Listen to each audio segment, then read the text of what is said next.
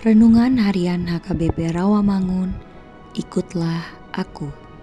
Selasa, dua puluh tiga Agustus tahun dua ribu dua puluh dua. Dengan judul Pertobatan Yang Membawa Pembaharuan. Bacaan pagi kita pada hari ini diambil dari satu Petrus dua ayat tiga belas sampai tujuh belas.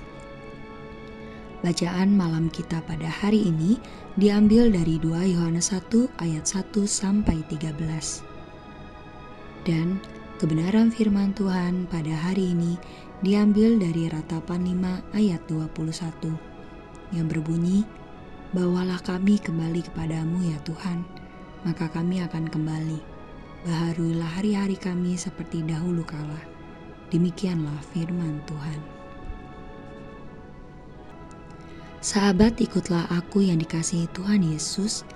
Ratapan mengajar kita untuk berseru kepada Allah di dalam situasi yang paling buruk, bahkan ketika berada di bawah hukumannya. Pertobatan masih mungkin. Ini dijamin bahwa Allah akan menganugerahkan pertobatan. Manusia tidak mungkin dapat kembali kepada Allah jika tidak dibawa olehnya.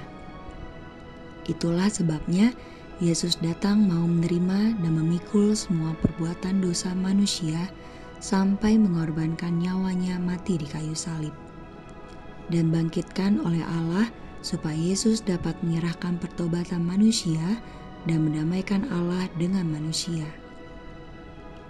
Tanpa damai dari Allah, kita mungkin manusia mendapatkan pengampunan dari Allah.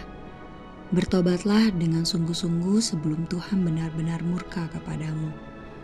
Hidup kita ini adalah sebuah perjalanan. Di dalam perjalanan itu, kita harus berjuang untuk dapat menempuh kepada kehidupan yang lebih baik.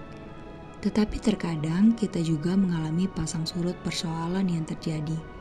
Itulah yang dirasakan penulis buku Ratapan ini dalam curahan isi hatinya di dalam nats ini. Dia mengalami naik turunnya perjalanan hidupnya. Terkadang Allah memunculkan kesulitan dalam jalan kehidupan kita, sehingga Dia memperoleh kemuliaan ketika menaklukkan segala kesulitan itu dan menolong umatnya untuk mengatasinya. Dengan kata lain, Tuhan pasti memberikan solusi pada setiap persoalan ataupun pergumulan hidup kita, asalkan kita percaya bahwa di dalam Tuhan semua perkara dapat diselesaikan. Amin.